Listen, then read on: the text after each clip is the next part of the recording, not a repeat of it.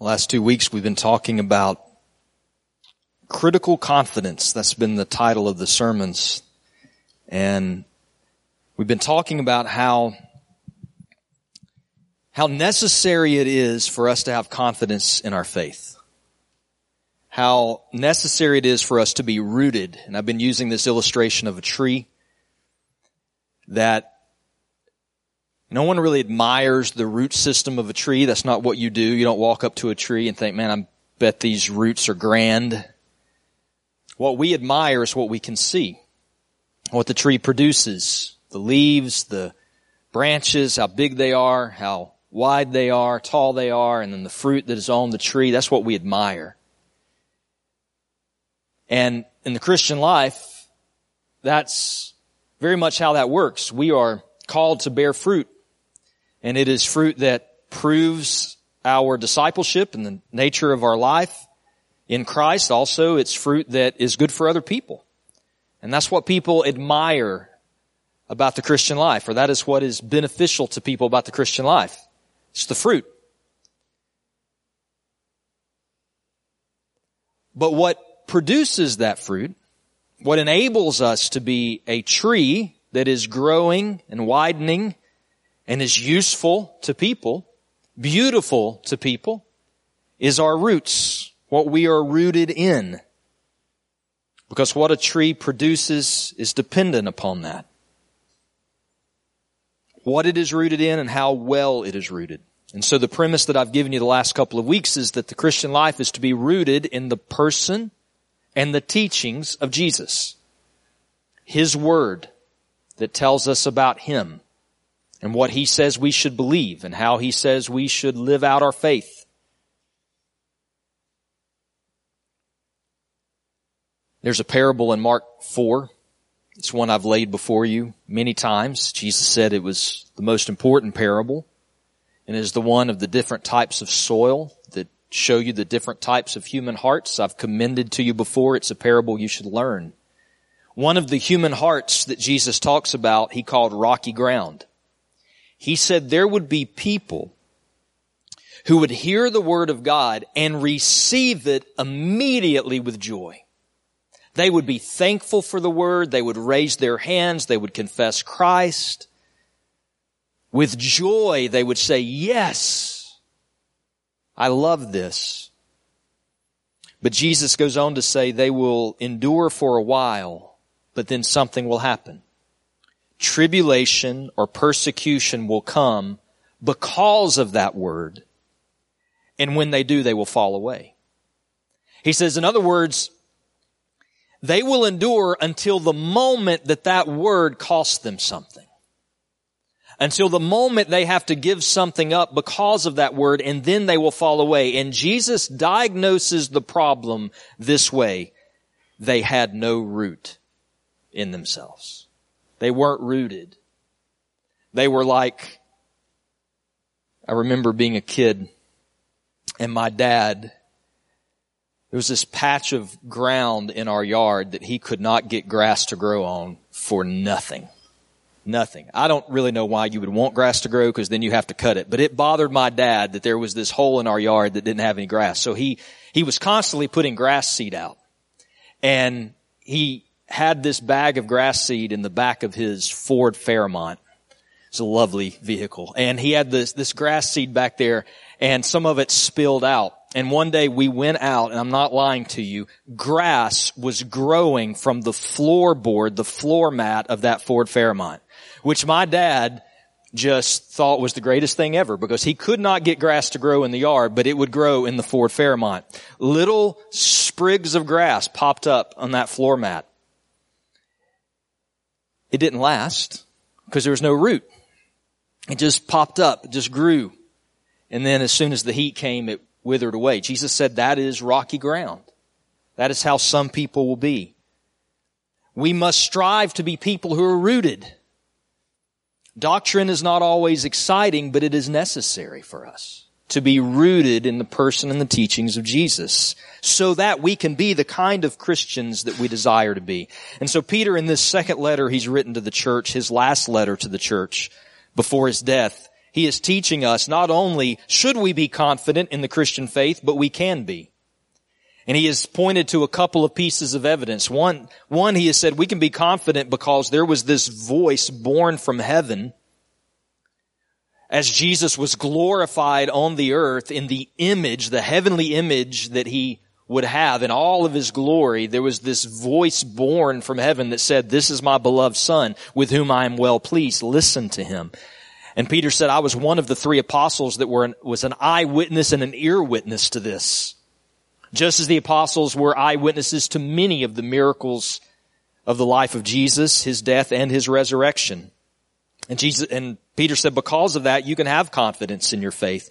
He also pointed us to the prophetic word of scripture, which we talked about last week.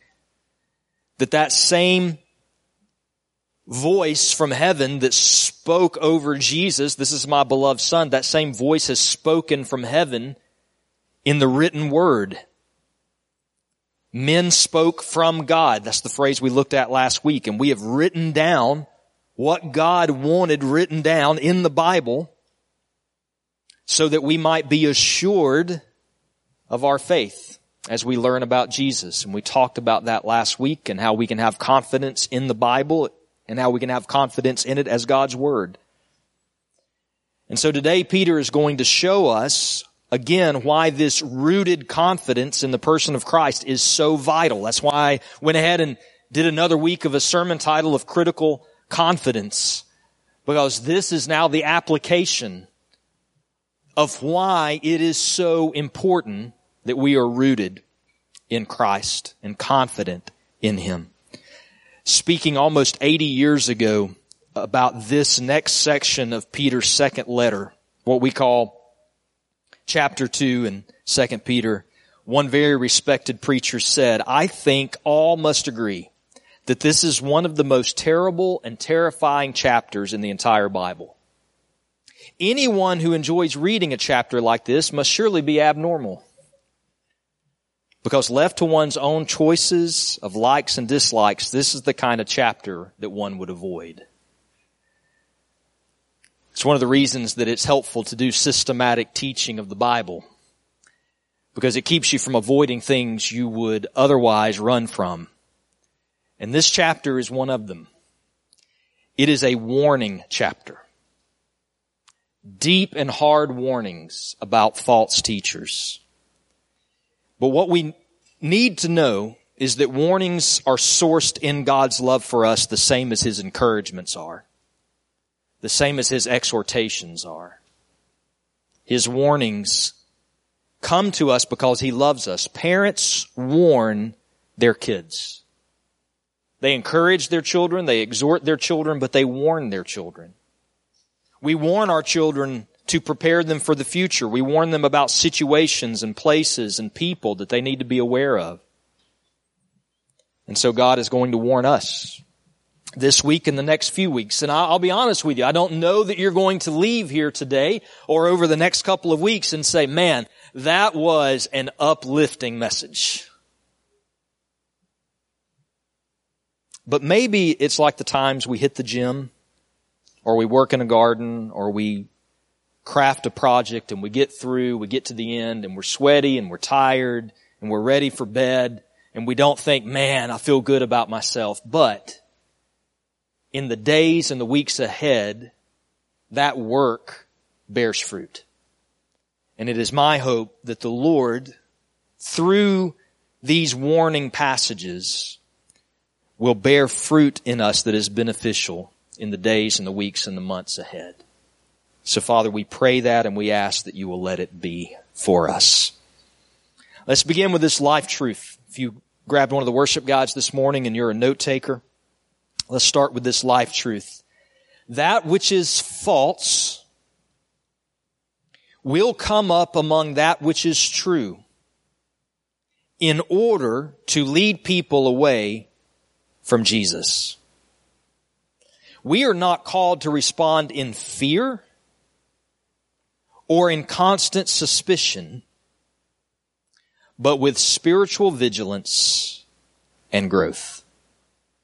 I want to call your attention to verse 1 of chapter 2.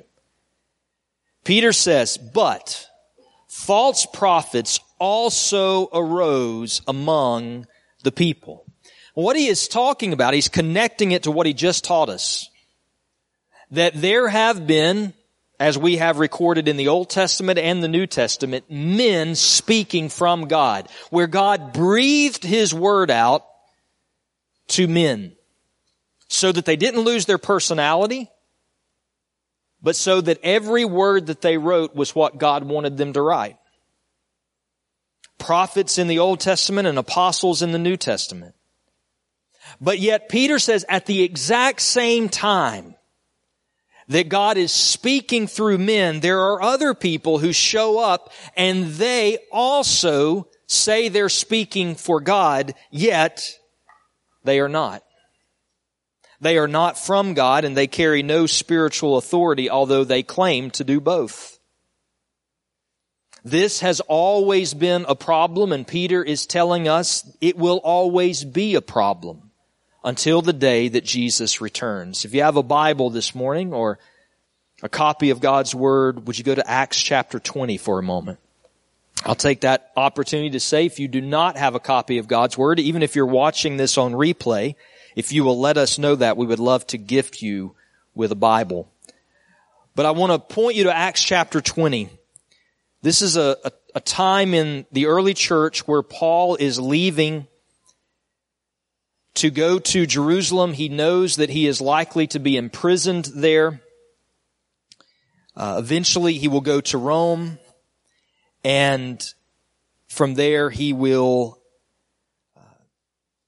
be persecuted even to death. And he is speaking to the elders, the pastors over the church of Ephesus where he has spent so much time. He loves this people. He loves this church. And this is what he says to them in his parting words, and I'll call your attention to verse 30. He says a lot of things, but we're going to start in, excuse me, in verse uh, 29. I know that after my departure, Fierce wolves will come in among you, not sparing the flock. And from among your own selves will arise men speaking twisted things to draw away the disciples after them. So pause there. He is telling the pastors of the church, when I leave, I know something you're going to have to deal with is wolves are going to come in. They're going to be dressed like sheep but they are going to be wolves and they're going to want to devour the people of God in the church. And elders, pastors, they're even going to arise among you. There will be pastors and there will be teachers who are actually wolves. And Paul is warning them about that. He says they will speak twisted things to draw away the people of God. Twisted things will be important and we'll elaborate on that in a moment, but I want to call your attention to draw away, which means to separate or to seduce. Here's the reality, church. There are spiritual forces right now working to lure you away from Jesus. That is a reality. It is not one you can see. And those spiritual forces work in a variety of ways. But they, they are aiming to pull you from Jesus. Those same spiritual forces, the Bible says, try to blind the minds of unbelievers so they can't even see Jesus. But those who have already claimed Jesus, they are doing what they can to pull you away from Jesus and pull you away from His church. And they do that in a variety of ways. And one of the ways that they try to do this is by false teachers teaching false things, twisting God's word. And I want you to see how the apostle says we should respond to this. He says in verse 31, therefore, be alert. Remember that for three years I did not cease night or day to admonish every one of you with tears. And now I commend you to God and to the word of his grace, talking about scriptures. Here are common reactions when we either see or hear of false teachers. That impact us directly or impact those we love or impact us indirectly. Common reactions are anger, fear, and even suspicion. We might, re- we might react in such a way that we're so angry that we just leave the church. We might react in such a way that we're so fearful that we don't trust anyone. We don't trust any leader. We're suspicious of everyone because we know there are people that are false. Some have separated from the church and some have wandered from the faith. But none of these things are helpful. And none of these things are actually modeled in scripture for us for how we address the fact that there will be false prophets and false teachers. Rather, we are told, be alert, remember everything that has been taught to you that is good, stay close to God by His Word. If we're not careful in responding to those who are false, we might run from that that is true. We might be we might find ourselves throwing out what is good, trying to avoid what is bad. The Bible tells us test everything, but hold on to what's good. Jesus warned us that false prophets would arise, and he warned us so that we wouldn't be surprised, and so that we are not shaken when it happens, and so that we don't run from Jesus or his church in response. So we must know that there will always be that which is false coming up among that which is true.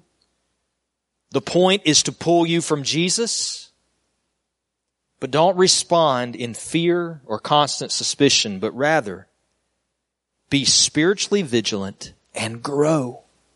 Grow in your faith. Grow in what is true. Stay close to God. Stay close to His Word. Stay close into a community that is pursuing who God really is. Embrace sound teaching. That is how you respond to falsehoods in the church. Peter goes on to describe false teachers. So we want to take a look at what he said about them in these first few verses of chapter 2. I believe we have maybe five or six items here that are characteristics of false teachers. Number one, they are subtle in their approach in their teaching. False teachers are subtle in their approach and in their teaching. Notice how Peter says in verse one, but false prophets also arose among the people, just as there will be false teachers among you who will secretly bring in destructive heresies. Here's what false teachers don't do. They don't greet you and say, hi, my name is so and so, I'm a false teacher. They are subtle. They are secretive. You and I know that there will always be those outside the church that will tell us the gospel isn't true. We know there will always be people outside the church that will call into question the validity of the Bible. We talked about that last week. But here's what Peter is talking about. He's not talking about people, people outside the church. He is talking about there will be people inside the church who will claim to be from Jesus, but they will distort his message. They will twist his scriptures. And church, to us, I think they're more dangerous than those outside. Douglas Moo, who is a Christian commentator, Bible commentator, he said this. We can argue that the danger of false teaching is greater in our day than it's ever been. Why? Because we live in an era, we live in an era that is deeply suspicious of absolute truth. It used to be that people would argue about what religion, what philosophy, or what systems of ethics was right. But today, people usually are content with just saying, it's not for everybody, but it works for me. It's my road to spiritual fulfillment. Our society has embraced pluralism and tolerance as its new gods, shifting from a pursuit of truth to a preoccupation with whatever works for you. He goes on to talk about how in this environment Christians will find it to be very uncomfortable to stand for absolute truth.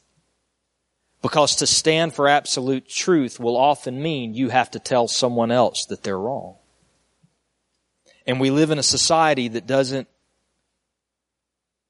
allow that.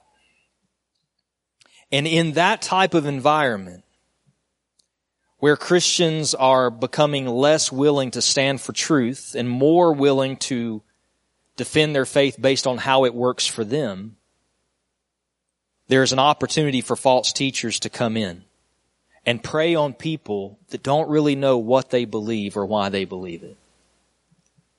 False teachers mix their messages with truth. They take what is true of God's Word and twist it. They add to it. They take away from it. They take it out of context. They mix some error in with the truth. They use New Testament and Old Testament terms, but they interpret them in new ways. They claim to speak for God, but they're actually advancing their own ideas, their own agendas. They want to hide the degree to which their teaching is not in line with the Bible. That's how they work. They're subtle in their approach. Otherwise, you might recognize them easily and call them out. But if they can present to you a gospel that looks very similar, yet has just changed a little bit, they may can lure you away with it. Characteristic number two, they deny Christ. False teachers ultimately deny Christ. This is exactly what Peter says. Just as there will be false teachers among you who will secretly bring in destructive heresies, even denying the master who bought them. Alright, so true prophets and true teachers are rooted in God's Word. They don't teach their own ideas. They teach Scripture. The only authority that a true teacher claims is that which they teach from the Bible. They don't hold any other authority over anyone. They teach the word and they point out how the word is authoritative and, and should be obeyed. And that is the only authority they claim. Good teachers not only instruct, but they will show you where they get their instructions. How they have arrived at their thoughts from God's Word.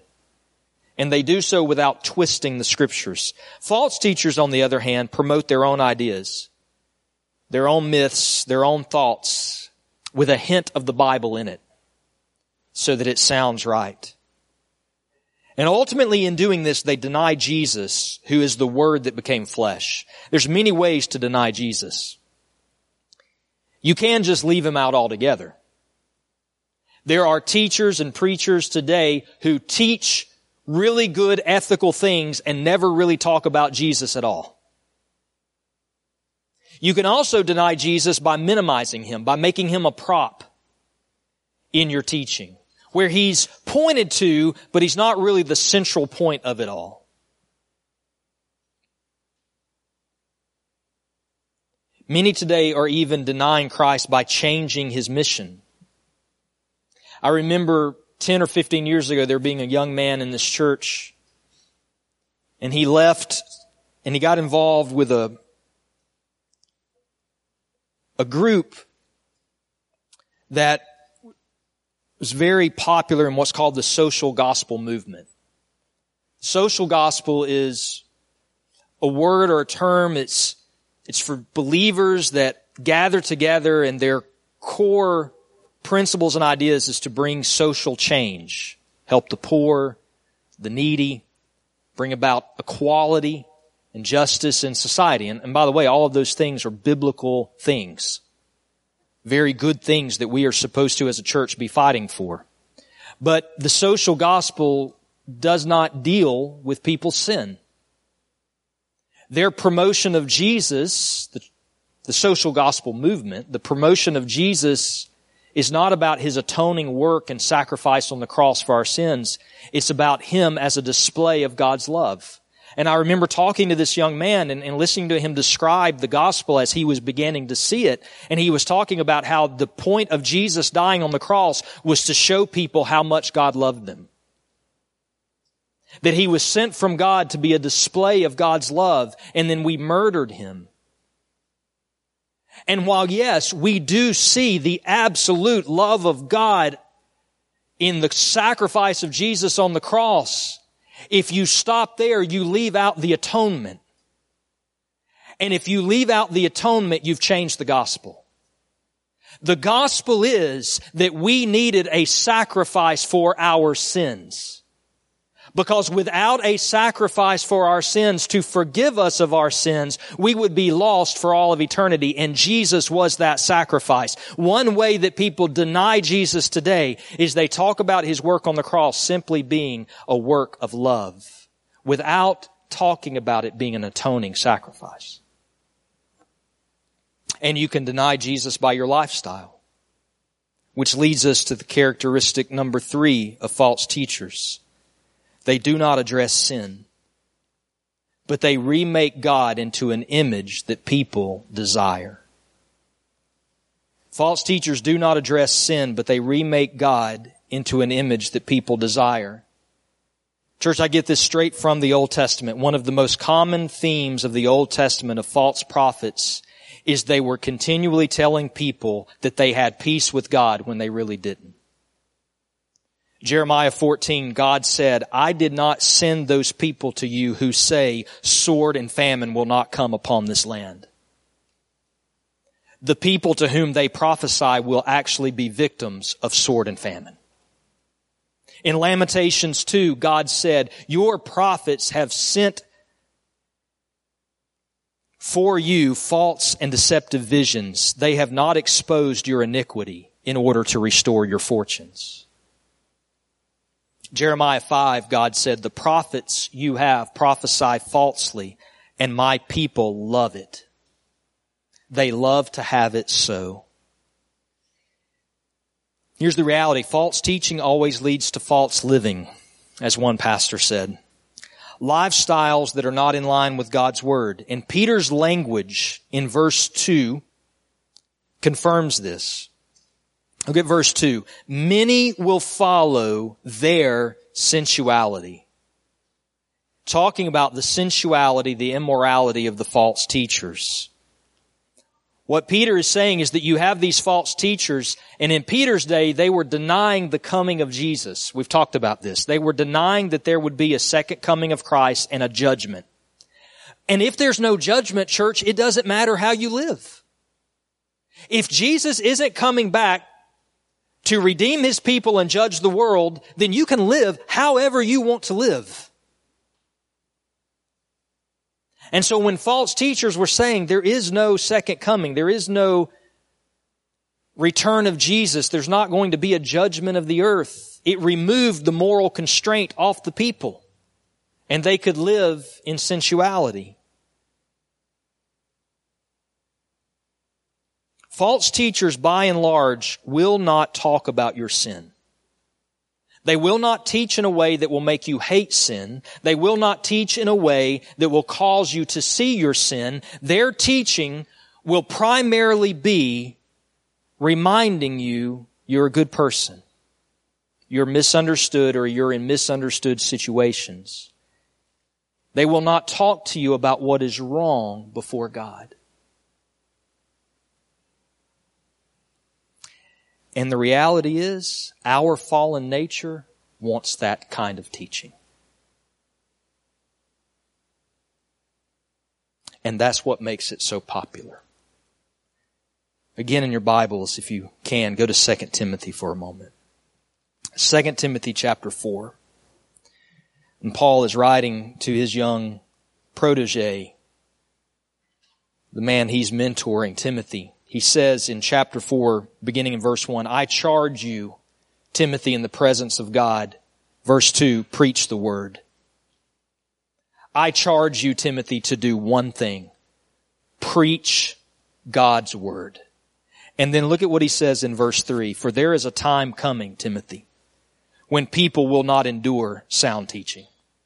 But having itching ears, they will accumulate for themselves teachers to suit their own passions, and they will turn away from listening to the truth, and they will wander into myths.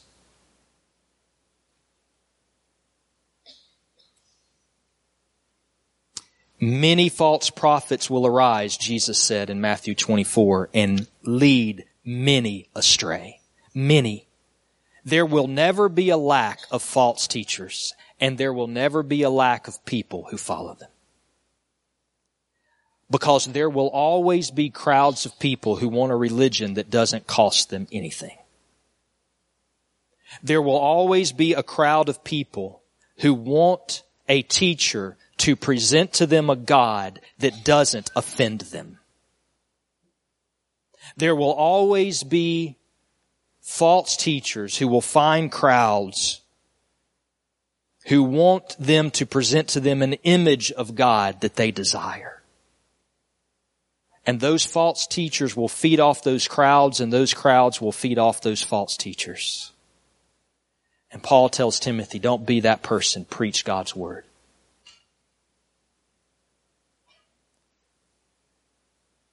False teachers, number four, seek personal gain from their message.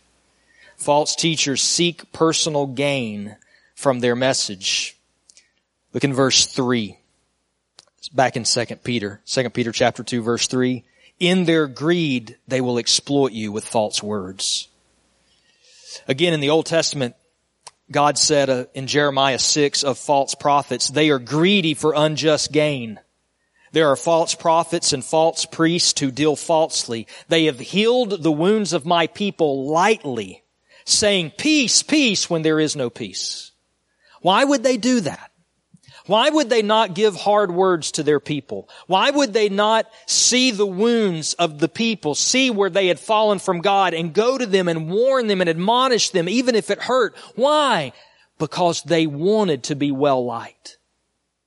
Because if they were well liked, they would be taken care of. They would be paid. They would have notoriety.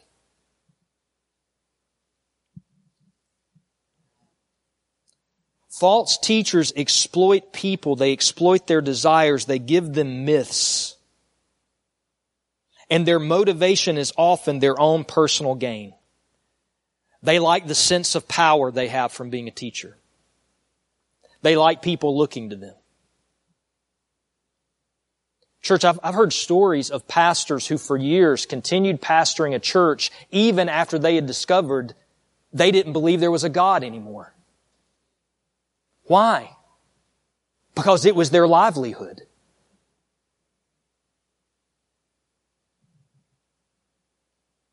They get personal gain from what they peddle. It costs them nothing. And I, I just want to remind you of what we talked about two weeks ago. Compare the false teachers to the apostles. These false teachers tell the people what they want to hear because of what they will gain from it. The apostles were willing to tell the people God's word no matter what it cost them. And for every one of the apostles, it cost them their freedom. For 11, 11 of the 12 of them, it cost them their lives in persecution. For the twelfth, it cost him being exiled alone. For all of them, it cost them torture. It cost them money. It cost them family. It cost them friends. It cost them everything to hold to God's Word. False teachers, it cost them nothing. It's all about what they gain from it. Which is why Paul told Timothy, preach the word, endure suffering, fulfill your ministry. Timothy, people aren't always going to like you. They're going to shove you aside. They're not going to want to hear what you have to say. They are going to shame you and hate you. People are going to leave you. It's going to cost you, Timothy, so endure it when it does, but preach the word. Because there will always be people with itching ears who will grab for them teachers who will tell them everything they want to hear. Don't be that person, Timothy. And the final characteristic of false teachers is they, they bring disgrace upon the gospel.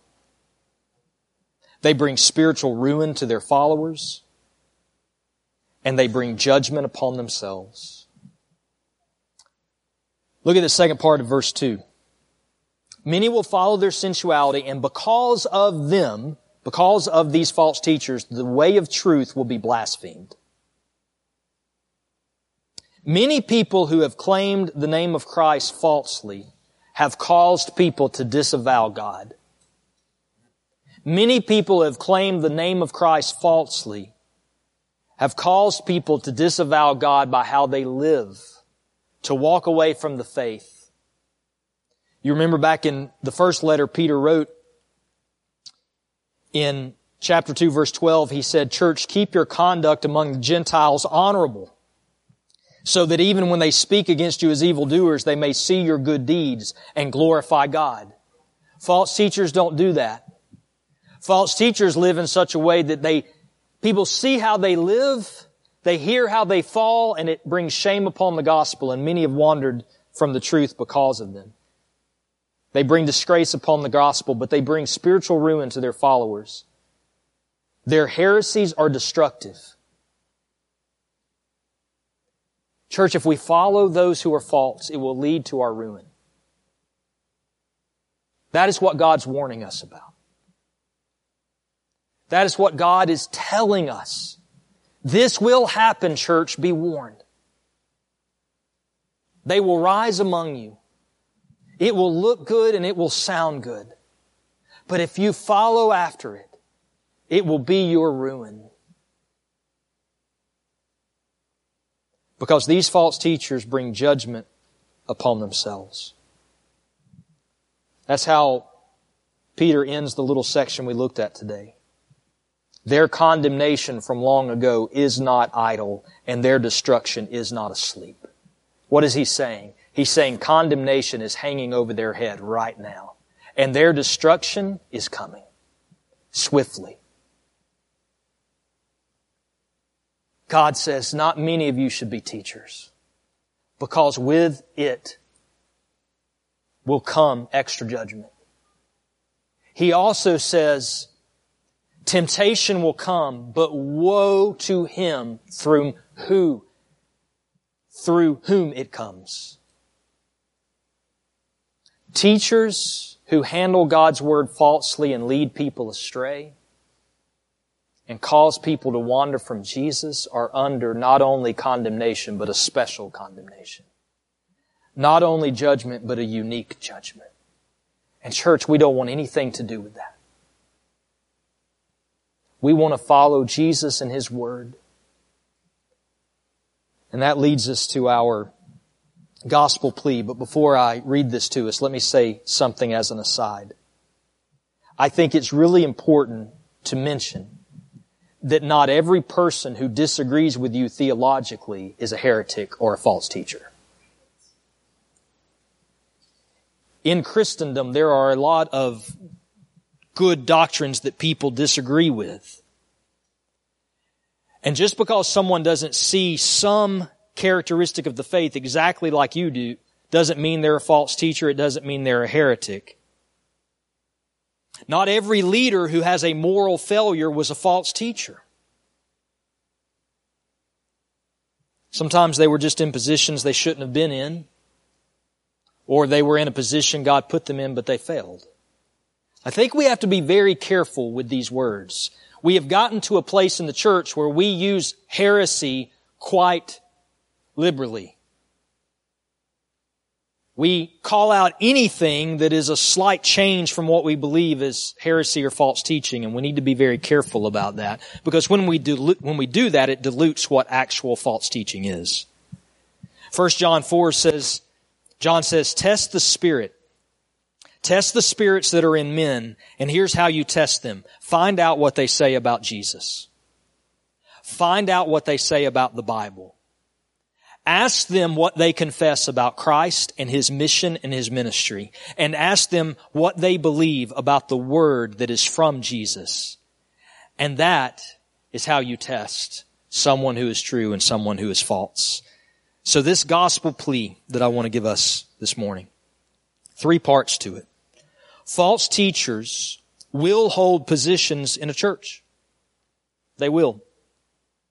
False teachers will do many successful works.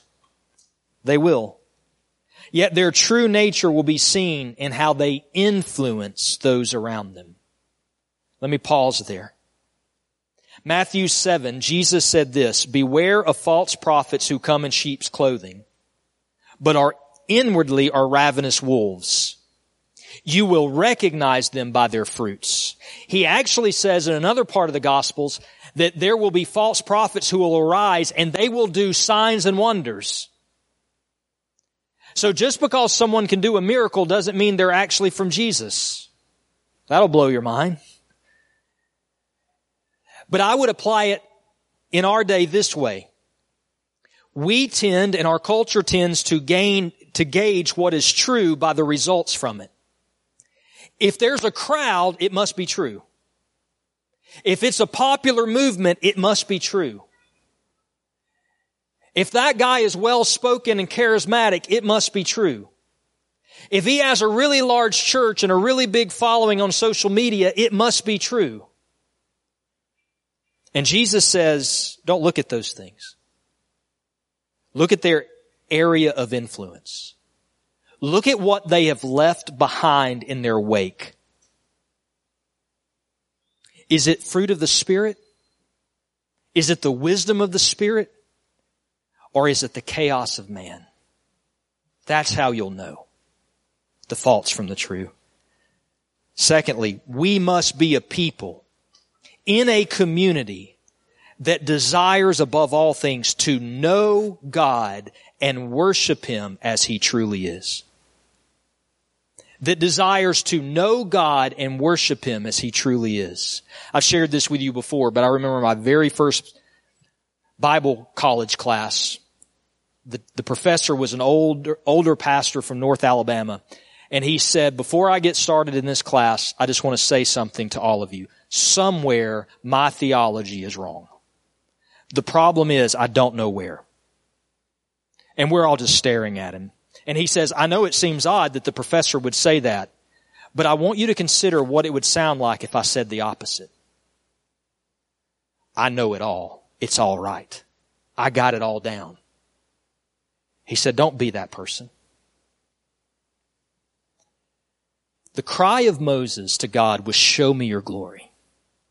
Church, we need to be aware that we will always want God to be the way we think he should be we will always want God in the image that best suits us and best suits our idea of what is good and right and fair.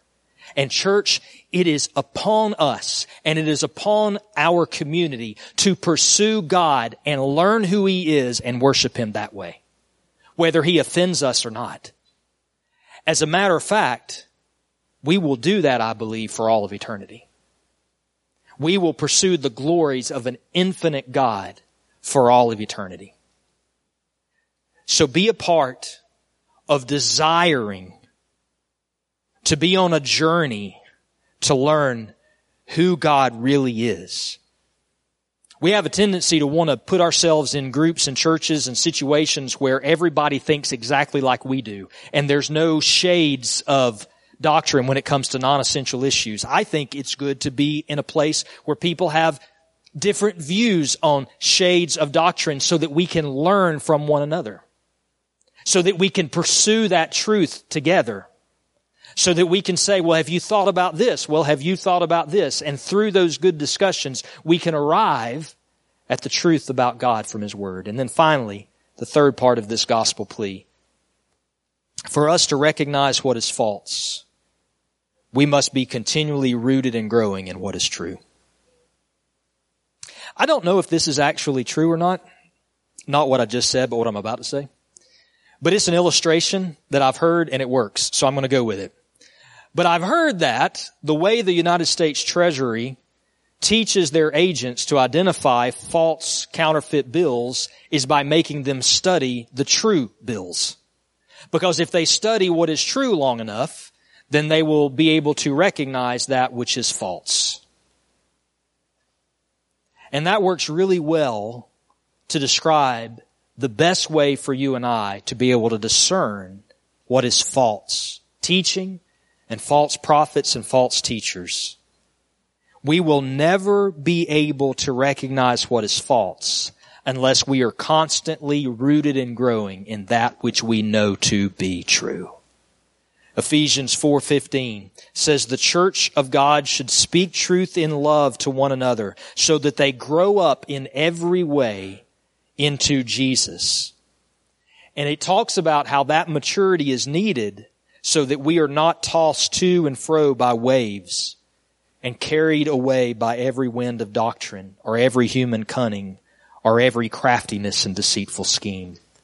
We need to speak truth in love and desire to grow up in the faith so that we are not drawn away by error. I want to ask the worship team to come up. And if you are praying this morning as one of our prayer partners, I ask you to come up as well. And as they're doing that, I want to commend to you some thoughts. I recognize the heaviness of this message when I felt like we should go through first and second Peter months and months and months ago and I was kind of skimming through them, I realized I've never preached second Peter before. And when I got to this chapter, I thought, oh man, that may be a little rough. It was heavier preaching it than I thought it would be. Part of me this week thought, okay, if we're going if I'm going to preach this, now I need to find a way at the end to bring in some encouraging passages. But I thought better of it because sometimes we just need the warnings. God is sovereign. I've said this many times. God is sovereign. I think He puts us in the exact place He wants us to be at the time He wants us to be there. To hear what He has planned. I, heard a testimony this week of someone who called me and said that what we talked about last week from God's Word was exactly what someone that was with them needed to hear on that day. And that individual had not been here in a while. That's not coincidence. That's the sovereignty of God in putting us where we need to be at the moment we need to be there.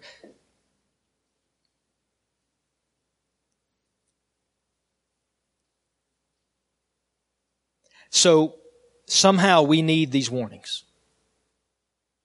We need the warnings to come. I would encourage you to not leave today and think, yeah, I may skip the next few weeks. God knows what we need. I don't know what this has stirred up in you. I would not be surprised if there is a mixture of exhortation a mixture of pondering, maybe even a mixture of offense. But I want to ask you this morning to look to Jesus and ask God, why did you sovereignly have me here today to hear these warnings? I will invite you this morning to worship in response to a loving God who encourages us, and exhorts us and warns us because he cares for us. This morning, would you heed the warnings, whatever it may be? And would you look to him and worship? And this morning, if you need prayer for anything, anything at all, maybe it's not even exactly related to what we talked about today. You just need someone to pray for you about a burden that you brought in this morning. I want to encourage you to be bold and come and be prayed for. If it's physical healing, we'll pray for that. Whatever the need may be, let us know. We want to pray for you. And as always, I want to encourage you that if God has spoken to you this morning about your walk with Him, if, if He's revealed something to your heart about your relationship with Jesus, please don't ignore that. And before you leave here today or before you walk away from this replay, reach out and contact somebody. Come and find me before the service is over. Let me know that. God is working on you something in your relationship with Him and we will make time to talk about it. So Jesus, I ask you this morning that you would be gentle with us and help us. I pray that if I have said anything in error, anything in my humanity, you will cause it to fall to the ground and be blown away. But I ask that everything that has been said that is of your word and is true will remain on our hearts. And I pray that you will do the work that is needed in us and make these warnings effective for our souls and our good. Maybe we're being pulled right now. Maybe we're being lured away right now, or maybe there's going to come a day in the future where we will be, and this word is intended for our help. God, please make us a people that understand, that are rooted deep in your truth, growing and producing fruit that is lovely, glorious, majestic in pointing people to you. Help us be a church, God, that loves your word, holds steady to it, and refuses to move from it. And God, protect us from the work of the enemy. Protect us from those forces that would pull us from Christ. Fight for us, God. We need you. Help us to worship now. Help us to pray. God, I know it's a, it's a heavy message today, but you knew that. Let us not be overcome by the burden of the message. But Jesus, let us remember your words. Come to me all who are weary and heavy laden and I will give you rest.